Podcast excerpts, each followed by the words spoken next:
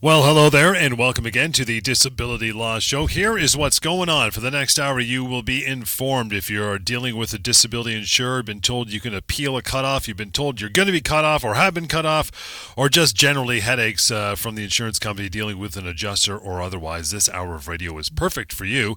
And I will give you the opportunity uh, throughout the show to write this number down to call Martin Willems, who's uh, Samfiru Tamarkin LLP. He's a lawyer we always have on answering all of your questions. To make that phone call, 1 855 821 5900 email address we always use every show and you can use it anytime. Of course help at disabilityrights.ca and for any other questions you can also go to mydisabilityquestions.com that's nice because it's searchable which means if your question or one similar to it has been asked and answered in the past you can look for it and use that answer or you can uh, write your own question and it will get answered. Again, mydisabilityquestions.com. Got lots of emails coming up here, but we want to uh, roll into our main topic already. Gets uh, Let's just get right to it, Martin. That is four things to know when your disability uh, is as a result of a workplace injury. Number one is this.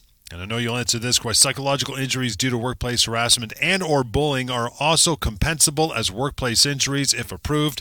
A lot of employers and employees alike don't know this. Break it down for me, pal. Thanks, John. Yes, this is something that comes up every now and again. And especially this week, I've spoken to a few people who do not know this and don't understand how it may impact their LTD claim. So, depending on, of course, in which province it is that you are listening from, many provinces, their workplace plans, I suppose if you want to call it that, pursuant to legislation, do provide that psychological injury. So it does need to be something that is diagnosed or diagnosable by a psychiatrist or a recognized or registered psychologist, I believe, under the DSM-5, which is their handbook, as a psychiatric illness. If it is due to workplace bullying and harassment, these are now compensable as well, as I understand the legislation to read. Now, what does that mean? In terms, uh, uh we're not WCB lawyers to be clear about this, but these cases do become more complicated if the disability itself arises as a result of workplace bullying and harassment. Because if you do have a claim like that, there's an expectation that that will be submitted or should be submitted to the WorkSafe plan, the WCB for short. Um, that wasn't always the case. So, as I understand it, how these cases are assessed, that if it, the conduct has to go beyond the normal stresses and frictions that you might find in a workplace. So, if there's somebody at the workplace, be it a manager or a supervisor or a colleague who is bullying and harassing you to the point that you are now having a diagnosed psychiatric illness, you may be able to submit or may be able to receive benefits from WCB depending on the severity of the condition and depending on whether it all is related as a result of the workplace bullying and harassment. Mm. And insurance companies are aware of this, and it does impact your LTD claim if there is a position where the claim itself arose specifically as a result of workplace bullying and harassment. Let's get to number two on that list. That is, if your WorkSafe claim is approved, you must still submit a claim for benefits with your group insurer, and there are timelines that apply. So it's not automatic, is what you're saying, right? It is. And, uh, you know, this is important to understand that remember, you have, if you are employed by an employer, and you have group coverage through that employment. In other words, you have coverage for long term disability benefits. Same thing with mental health cases as it would be with a physical injury, because many people think the same thing here is if I have a workplace injury and it's physical, like you working uh, in a labor intensive job, you hurt your back by, by, by operating a machine, something may mm-hmm. have happened, and it's all due to the workplace. You submit your claim to WCB, and they approve your claim. What many people do not understand is you still have to submit the claim to your long term disability insurer because there are timelines that apply in that policy. Remember, each week we say this The policy is a contract, and that contract has provisions that you have to abide by. And some of those provisions um, pertain to timelines. So there's something called notice of claim, and there is mm-hmm. something called proof of claim. Notice of claim is you're submitting notice to the insurance company that there is a disability that has arisen and that there will be a claim that is going to be filed. Proof of claim would be you submitting documents supporting the disability claim. Those documents normally would be three documents. The first one is the attending physician statement completed by the physician. The, the other one would be an employee statement is a document completed by you outlining when you started to work, your contact details, etc., and what your disability is and when you stopped working. And the third one is a document called the plan sponsor statement, which would be a document completed by the employer. I've had many people say to me over time that the employer doesn't want me to submit a claim to the insurance company because it is a workplace injury. That's not correct. It should be submitted because if you don't submit it within time, and at some point, if the claim is denied, the insurance company will then say to you, Well, you should have submitted the claim way back when within the timelines. So the message here is if you have a workplace injury and it causes you to become disabled, yes, submit the claim to WCB, but also submit the claim to your group insurer because you do not want to miss the timelines. We see lots of people who are denied because they missed the contractual timelines. So if you do submit a claim outside of the contractual timeline, so it may be that you must submit proof of claim within 90 days from the date that the injury arose or from the date that your short term disability period may have elapsed. You have a certain time within which you must submit the claim. If you missed that timeline, I would suspect that the reason why you missed it, there would be a good reason for that, right? You may not have known that there was a timeline. You may have struggled to get the doctor to complete forms, whatever it may be. And if the insurance company then denies your claim, for anybody other than just WCB cases, for anybody, if the claim is submitted late and the insurance company denies your claim, please don't accept from that that there's nothing that you can do about it. Still reach out to us because we've pursued lots of cases where the claims were submitted late, and invariably there would always be a good reason why that was done. And we do get success by pursuing a legal claim right. through those instances as well. Again, if you want to reach out about any of these points, if it's confusing to you, we're talking about uh, disability as a result of a workplace injury. Reach out to Martin. Give him the phone call, 1 821 5900, help at disabilityrights.ca. Point number three WorkSafe benefits likely will be deducted from your LTD benefit pursuant to the terms of the policy. This is very common, right? It is very common. You know, every week we have questions from people speaking about or asking about CPP disability benefits. But there's also WCB benefits, right? Your policy provides that certain things, certain other sources of income can be deducted from your LTD benefit. The policy governs which which deductions deductions those would be. Mm. WCB is one of them. So if your disability arises because of a workplace injury, solely because of a workplace injury, and WCB is paying you benefits, it is very likely that the long term disability policy will provide that the insurance company can deduct that payment that you receive from WCB.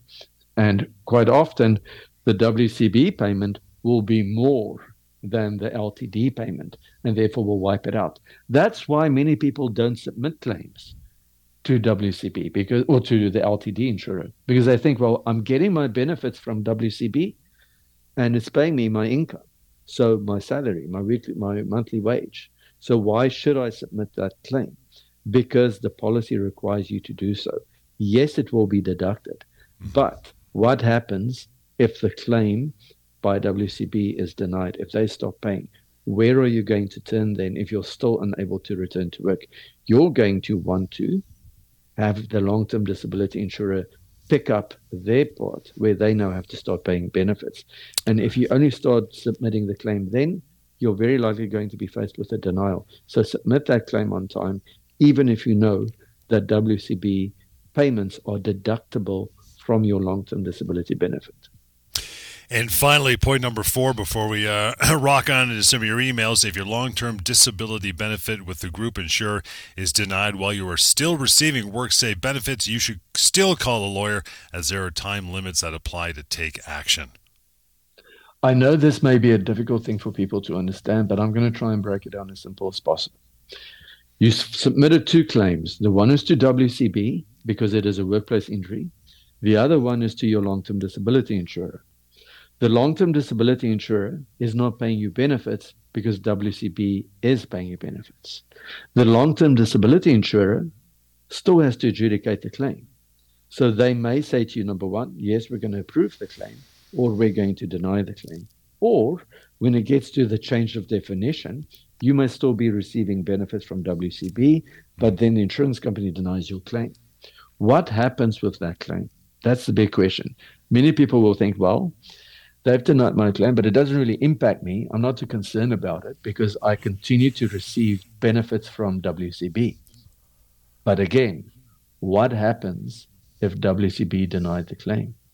What happens if the insurance company denied the claim from the outset? WCB pays you benefits for two or more years.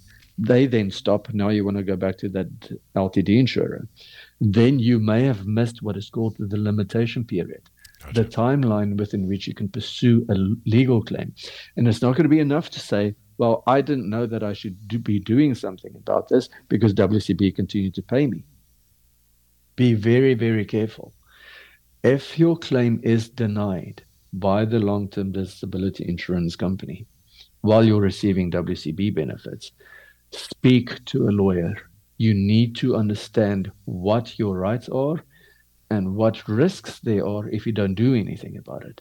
Even if you have that denial, you may still want to take steps because you want to protect yourself from not missing that two year timeline within which you can pursue a legal claim, especially if WCB further down the line denies your claim, because now they're not paying you. And if you missed the limitation period, you're out of time to pursue a claim against okay. the long term disability insurer. I've seen cases where people have filed a legal claim against the insurance company while WCB is still paying just to protect themselves from that uh, that scenario where WCB denies and they never file the legal claim against the insurance company and they're out of time. The, the message here again is if you have a WCB claim or a workplace injury, submit the claim to both the WCB entity as well as the long term disability insurer. And if they were to deny your claim, meaning the long term disability insurer, be in touch with us so we can discuss with you what your options are and that you understand what the timelines are within which you can pursue a legal claim.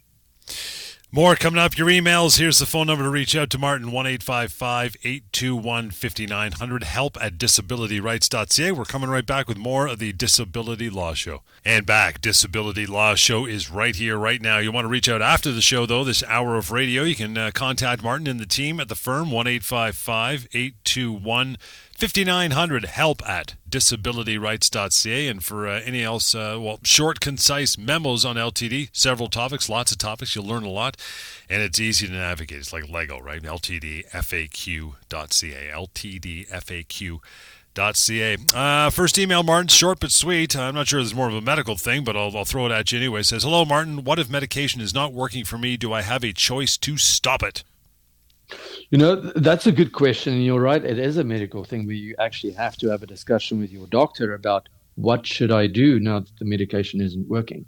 But in the bigger context, it is very relevant under a long term disability claim. The reason for that is when insurance companies assess whether a person is totally disabled, they're not just looking at that, they're also looking at what is the treatment and is the person following through with recommended treatment and are they under an appropriate treatment program for their disability? So, what that means is you submit a claim to the LTD insurer, they approve your claim, and they continue to adjudicate the claim. Now they're looking at, while they're doing that on an ongoing basis, are you seeing the doctor regularly? Because that is a requirement under your policy. And also, are you being appropriately treated for the condition? So you're taking medication, it's not working anymore. You probably have said that to the doctor. It may be recorded in your clinical records. The insurance company sees that, but nothing has changed. Now you've stopped the medication. You may very well be looking at a denial of your claim if that is the case, because the insurance company will either say, number one, you're not taking steps in terms of getting better, you're not taking steps to be under an approved treatment program for this condition, something which we deem to be appropriate, us being the insurance company, or that your doctor has recommended that you do something and you've simply stopped taking medication because of your unilateral decision that you've made. I've seen all these scenarios happen. So the way to manage this, and then there were denials that followed. Um, the way to manage this, even if your claim is approved, you need to continue to be under the regular care of a physician. So, number one, you're going to be seeing your doctor regularly. You're going to be reporting to the doctor your ongoing restrictions and limitations. You're going to be discussing with your doctor your treatment. If you've been taking a medication and this person says it stopped working, or it didn't work, I suppose. Maybe it worked for a period and then stopped, or it never worked. You need to say that to the doctor. You need to have a open communication with the doctor about what is working, what isn't working, and what other things should be done. So if the medication isn't working, don't simply stop it. Have a discussion with the doctor about it. Have the doctor tell you what the doctor thinks. Is it a good thing to maybe try a little bit longer? Or is it a good thing to try a new medication or a different type of treatment? When we have mental health disability claims, this is something that comes up all the time. You have people who do not want to take medications from the outset. You have people who have tried medications with significant side effects. Or you have people taking a medication at a specific dosage. The dosage, the medication doesn't work anymore, and the doctor then may decide to increase the dosage. Insurance companies always look at the clinical records. They try to see what is the person doing in order to get better and in order to be properly treated? If you unilaterally decide not to take those medications, you're going to have a problem down the line with the insurance company. As I said with the mental health cases, people quite often struggle with antidepressants. Look, these medications can create significant side effects. Sure. Same same with other type of medications where it would be something like Lyrica or gabapentin or whatever it may be, nerve medication, right? Where it may nerve pain medication, where it may create fatigue, or some people find that they have brain fog. Um, other antidepressants I've heard from people where they would say to me, it made me suicidal, even homicidal at times. Obviously, that's not where you want to be. So have a discussion with the doctor, see if something new should be tried, see if you should be referred to a psychiatrist, where a psychiatrist can weigh in, or not if it's not a mental health case should you not be seen by a different type of specialist as well so have that communication show that you're being proactive in order to treat the condition but don't simply stop and not have a discussion with your doctor because you're opening up yourself for a denial Let's roll down into a uh, another one, brother. Here we go. Says uh, Martin, I've been on LTD for six years. I had stage three breast cancer, and now I suffer from depression and anxiety. I also suffer from neuropathy in my fingers and toes, and my legs uh, hurt since chemo. I've had over eight people pass away in less than two years, including my father and his sister. Both my family doctor and my psychiatrist said it was good for me to get away from it, take a trip. I want to know if this will affect my LTD, and do I have to tell them I'm going away? It doesn't say anything about vacations in the uh, handbook. So, what do you think? Okay. This is a good question. And clearly, this person is aware that in some policies, some group policies, actually, many of them, there are restrictions with respect to travel. Some of these restrictions may be that the insurance company will say you need to, benefits will terminate if you are out of the country for more than 30 days without their approval or a, a diff- different specified period of time, or that you cannot travel at all. I actually spoke to somebody earlier this week where the policy provided that they cannot travel, which is quite onerous, right? So in this situation, I mean, the insurance companies also have to be reasonable, right? You cannot simply say to somebody, no, we're not going to allow you to travel. It's always good, like with the previous question, to have open communication. So l- let's look what happened here. This person has been on LTD for six years, has had cancer, has depression, anxiety, and all types of other issues as a result of the treatment. and very sadly has had eight people pass away, people who were very close to her, over the past two years. And both doctors, the psychiatrist and the family doctor, have suggested that it is a good thing to get away and to take a trip. The insurance company's booklet is quiet about travel. Is there a concern about the travel itself? I think getting the doctors to put it in writing, to say, look, we think it is a good idea to travel, and why why wouldn't it be to go visit family, considering what has happened? That may be a good idea, right? So have the doctors put that in writing. I think it's not a bad idea to either be to also be upfront with the insurance company. and Say, look, I, am this is what has been recommended. I'm going to do this. Um, will they use that against you? I have seen cases where insurance companies have used the fact that a person travels especially with mental health cases, um, to say that, well, we don't think that your capacity is as limited as you say it is because of your ability to travel. Where the person was recommended to travel by their treatment team and where they struggled with the the travel itself. So it really comes down to having an open communication with the doctors, having the doctors communicated in writing as well. And if the insurance company were to deny the claim based on that, I would be surprised if that happened, but I've seen it happen before. If they did, please be in touch with us so we can discuss with you what your options are with respect to that. Because what happens here really is you're following through, through with treatment advice. The doctors are recommending that you do this because of your mental health getting away, like changes, holiday is a good thing, right? It's a good thing to be able to get out of the status quo and to get away and possibly see family as well. So if they were to deny the claim, by all means be in touch with us.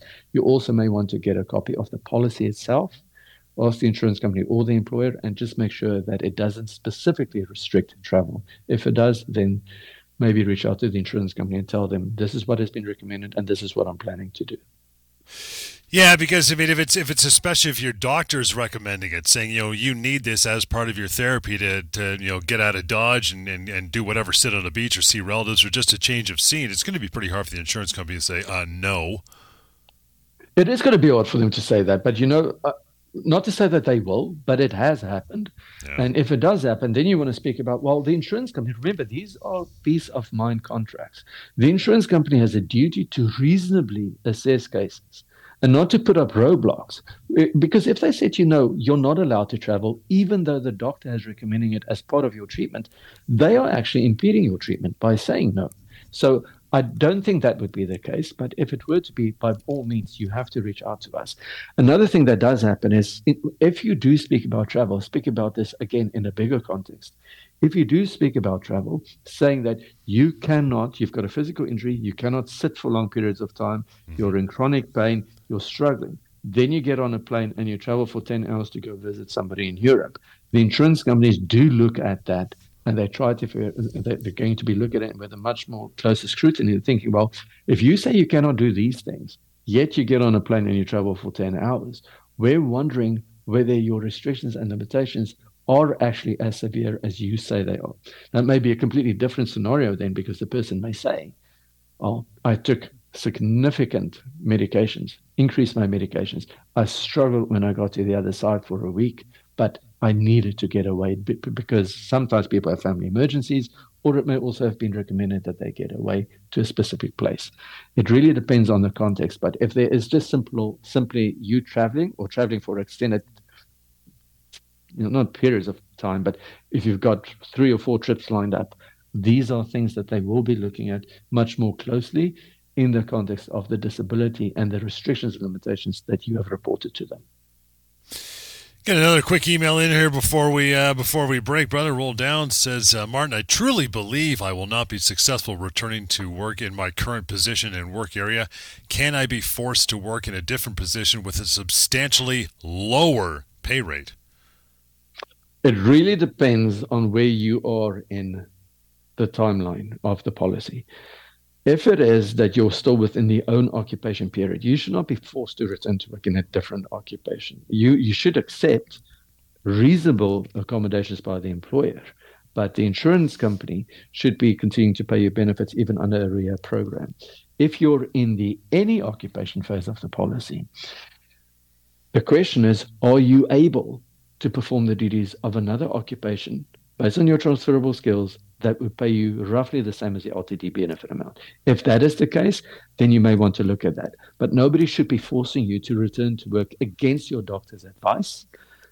If it is in the any occupation phase and you are able to work in another occupation, earning somewhat the same as your LTD benefit amount, that does change the scenario.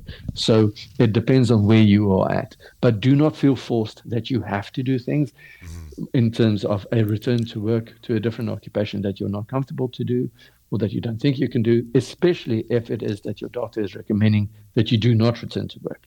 If that is the case, reach out to us and we can guide you through the process as to how to manage and navigate that um, process with the insurance company. We'll take a quick break, and to reach out to Martin, as he just mentioned, it's simple. You've got the email address, but for you, if you're listening uh, on the show today, it's help at disabilityrights.ca, and that phone number, 1 821 5900. More of the Disability Law Shows coming up after the break. Stick around, we'll get to it. Yes, it is the Disability Law Show. Got some more time here. That means you have time for more of your email. Appreciate it ahead of time if it gets on air. Uh, good we could help. If not, keep sending them. And uh, Martin, of course, and his team answer them outside the hour of the show but we get to as many as we can over the course of the show as well. Help at disabilityrights.ca. Phone number to reach Martin and his team anytime 1 821 5900. A simple chat and a question will cost you nothing, so go ahead and use that as you uh, as you see fit. Okay, next email says this uh, Martin, I've been on short-term disability STD, but my disability ran out and I applied for long-term but was denied due to the shortness of my employment. I was never informed by HR that there is qualifying period before I'm entitled to long term disability. Do I have a case? As I'm still off and unknown when I can return, my issue of disability is psychological. What do you think? Okay, so there are two ways of looking at this email. The first one is this person has short term disability. I'm not sure if they're meaning that they went off for a period of time and got government benefits or whether they actually have short term disability coverage through their employment if they have short term, I would be surprised if they don't have long term, but that does sometimes happen. You have to look at what is your benefit package through your employment. Some people will have short term and long term, others will only have short term. That, that's much on the rare occasion. Or it may be that you have only long term but not short term. The reason why I speak about this is because the person says it was denied due to the shortness of their employment you may want to reach out to one of our employment lawyers to just have a look at what your um, your benefit package was. The fact that you're unable to return to work, number one, we need to know if there is LTD coverage. Do you have long term disability coverage available to you? If you don't, then unfortunately there won't be a claim to pursue because if you don't have coverage, then you cannot submit a claim you may want to look at other sources of income that may be available to you, for example, CPP disability benefits or other benefits that may be available through your um, in your province. If this is an employment component, again, we're very fortunate at our firm because we've got a, a whole team of employment lawyers who also can um, review cases from the employment uh, aspect um, there often is an overlap, right? So sometimes we have people contacting us by saying, I have a disability claim. The insurance company has denied me, and the employer is now also terminating me. So you have two potential claims one against the insurance company and one against the employer, potentially for wrongful dismissal. So if that is the case, please reach out to us, and our intake team can direct you to an employment lawyer as well as a disability lawyer. Yeah, just a reminder, as Martin just said, both uh, both angles are covered at the firm, and they often uh, piggyback each other because the uh, the issues kind of go across the aisle to either or. So you're in good hands either way for both the employment and disability aspect of it uh, as well. Martin, I'm currently receiving payments uh, monthly for LTD. They say they will only approve until May of this year, 2024. I must attempt to return to work with duty to accommodate. I have chronic pain, inability to walk or stand for longer than 30 to 45 minutes on a good day. Often I will require a walker or be unable to function day to day activities. I have depression and anxiety about returning to work due to inability to do the job as a registered nurse. The insurer says I no longer fit their definition of disabled. I'm unsure how trying to go back to work, even if I know I won't be capable of performing my duties as a nurse, can they make me go back and can they cut off payments after May? Okay, so this is a difficult thing for this person to navigate. Benefits are approved until May 2024. And then it also says because after that, this person will no longer fit the definition of disability. So what that says to me is come May of 2024, May of this year, the definition is going to change. So it's going to go from are you able to work as a registered nurse to are you able to work in any other occupation based on your transferable skill sets that would pay you roughly the same as your long-term disability benefit unless there are different unless there is a different percentage detailed in the any occupation phase definition. But look what's happening here. Chronic inability to walk or stand for longer than 30 to 45 minutes. There are days that this person needs to use a walker because of chronic pain, cannot perform the duties of their uh, daily activities. There's depression, anxiety as well. So clearly, there's a lot happening. There's chronic pain that may be affecting their focus, their concentration, etc. There's depression, anxiety, which may have the same effect. There may be the fact that their sleep is interrupted because of chronic pain, which may lead to fatigue issues, a lack of energy, lack of motivation.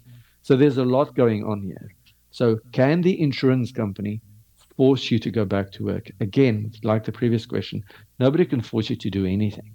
But can they cut you off? They often do.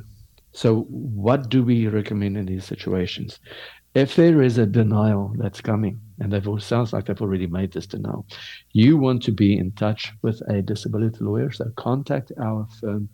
We've got a team of disability lawyers. We practice throughout Canada, other than in Quebec and the territories, and we do offer free consultations where we will review your denial letter. We will review the medical reports that you have available. We can look at the policy, discuss with you what your personal circumstances are, and explain to you what options are available to you. On top of that, considering that there's a denial and the definition changes in May, you want to have a discussion with your doctor. As with every claim, it is very important to be in a regular contact with your doctor and describe to your doctor what your restrictions are, what your limitations are. I hope that what you've communicated to the doctor, the difficulties that you have with the standing, the physical activities, days that you need to use a walker, and then have the doctor support you if the doctor agrees. And I would be surprised if the doctor didn't in this instance, that because of these restrictions and limitations that you have, that you are unable to perform the duties of any other occupation. So have the doctor look at that denial letter and you sit down with the doctor and discuss why it is that the doctor supports, why it is that you remain unable to work, and have the doctor write a letter in support of that and hopefully that will help you get your benefits reinstated. But good thing to do, best thing to do, be in touch with us so we can discuss what your options are because we represent clients through legal claims. And when we do so, all communications go through us. You don't have to deal with the insurance company any longer. And you focus on your treatment, seeing the doctor regularly, where our focus is to get you the best compensation available through the process of a legal claim.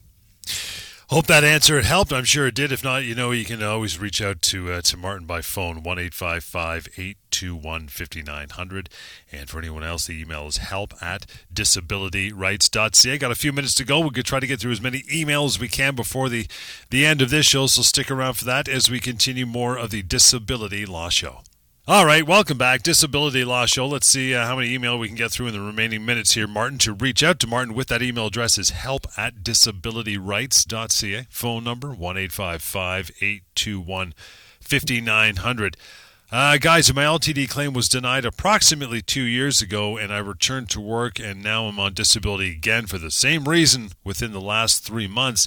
Is there any legal recourse for that decision? Reason for denied claim is that they thought I could work at another job uh, and was not totally disabled. Martin, what do you think, pal? This is a good question. So, and I'm concerned about the timeline. So, first thing that I see is that the person was denied approximately two years ago. Remember, there is something called a limitation period. The limitation period is the timeline within which you can pursue a legal claim, within you must pursue a legal claim if your claim remains denied and you're unable to return to work and not getting benefits. If the person was denied approximately two years ago, we're very close to that two year timeline. So you need to be in touch with us immediately so we can look at when was the claim denied and is there still is it still within the two years? Just on that point, even if your claim were denied two years ago, still be in touch with us so we can review the claim because there are certain instances where you still can pursue a legal claim even if it is beyond the two-year timeline. That's not a general statement. There are specific instances where we can still do it, so we would want to review it. It's po- possible and even probable that you would not be able to pursue one, but it is possible, and you want to know 100% what your options are if you're listening and your claim was denied more than two years ago. Going back to this question. Yeah. It was approximately two years ago, returned to work and now on disability again. So, first question I would have is Do you have coverage through your new employer? Is there LTD coverage there? You may have a denial based on a pre existing condition, but we won't know unless you've submitted a claim. So if you do have coverage through your new employment, you may want to pursue that as well. Then the other issue may be that you try to go back to work. The claim was denied two years ago. You went off work within the last three months. To what capacity did this person go back to work? In what capacity? Were they able only to work two hours or three hours a day? were they missing uh, lots of time from work due to the same disability and then found that they could not maintain that, then I would say it's still as a result of the previous claim. And by trying to do these things, by trying to get back to work, but struggling, showing that by doing this, they're physically demonstrating that they are, in fact, unable to return to work, even in another occupation. But I would know, want to have a lot more facts on this. So it is crucial that we have a discussion about these things. First thing is the limitation period. Secondly, to what capacity did you did, that you did return to work, and thirdly, do you have coverage under your new employment? And if so, very likely we'll have to submit a new claim. All right, let's get to one more email. Uh, Martin, I have uh, critical illness policy. I've been diagnosed with MS, but my claim has been denied. As the insurer says, I had an indication of MS before I got the policy. Uh, I don't know what they're talking about. I was never diagnosed with MS before I got that policy. I've had it for 10 years and was only diagnosed in November 2023. They say because I visited the doctor with a complaint of blurry vision in the in the 90 days before I had the policy, I'm excluded. I am confused and wondering whether this is correct. Well, so this sounds like an insurance company grasping at straws. These, uh, uh, really, I mean, what they've done here is they've looked at when the person applied for the coverage because these critical illness policies they're very particular they read in a specific way and in order to have critical illness coverage they're going to be looking at the timeline that um, before you applied for coverage was there an indication of the condition for which you are now claiming even if it is 10 years later so ms multiple sclerosis Yep. You may have indication of something, it may go away, and then the years later it may pop up again. Or it may be that you're disabled right from the get go because it's diagnosed within weeks because it came on out of the blue. Is blurry vision an indication of potential MS? Could be, but just because it could be doesn't mean that it is. So the insurance company, if they want to exclude a claim based on exclusionary language within a policy, our position is that they have the duty, like you have a duty to claim benefits and to prove that you cannot work. If an insurance company wants to deny a claim based on exclusions in their policy, they have the duty to prove that. And by simply saying that somebody had blurry vision 10 years ago, that that was an indication, more likely than not, of the ultimate diagnosis, I think is grasping at straws. Um, obviously, we would want to have a look at the actual records, have a look at what was disclosed, and read the policy. But I feel comfortable to say that I think that there is an arguable claim to be made here, if not to say that this is a claim that should be paid. But again, we would want to have a look at the policy itself. So be please reach out to us. We'll give you that free consultation. And then once we've looked at it, you've had a discussion with us, we will tell you what your options are because you will feel much more comfortable because knowledge is power. Once you know what you can do, you can make the decision which makes more sense to you. Let's get this one in under uh, under two minutes. I know you can do it, pal. Says Martin. I'm currently on LTD since March 2022, and I've received a letter from my insurance stating that my employer has stopped paying for my benefits as of December of 2023, December 31st, right at the end of the year. But have not heard from the employer about this. Are they able to do that? Well, it's an interesting question. Is it the insurance company that was paying the benefits, or is it the employer? Right. So, what I think we should do here is again, reach out to us so we can discuss this with you in further detail. Um, once there is a denial, remember there are certain timelines, whether there's going to be an appeal or whether there's going to be a, a legal claim. And you want to know what those timelines are and what your options are. This was done in December of 31st of 2023. We're now February 20. We're now in February, so it is a long time that has gone by. Um, you should be in touch, I think, with the in- insurance company as well as well as the employer. But before you do that, contact us so we can have a look at what your options are and discuss them with you so you can make an informed decision. And with that, we are just about ready to uh, to wrap this sucker up. You uh, may have heard some things that strike familiar with you, or possibly a family member or colleague of yours. You can send them over to Martin and the team, at least to have a, a quick discussion about uh, if there's any options or what options are available to you. A couple different ways to do that. The email, which we rely on, uh, of course, every show, is help at disabilityrights.ca.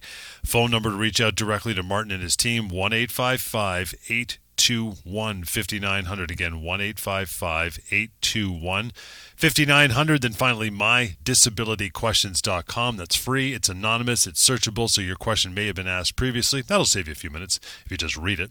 If not, type it and leave it there. It will get answered. Mydisabilityquestions.com. And we'll catch you next time right here on the Disability Law Show.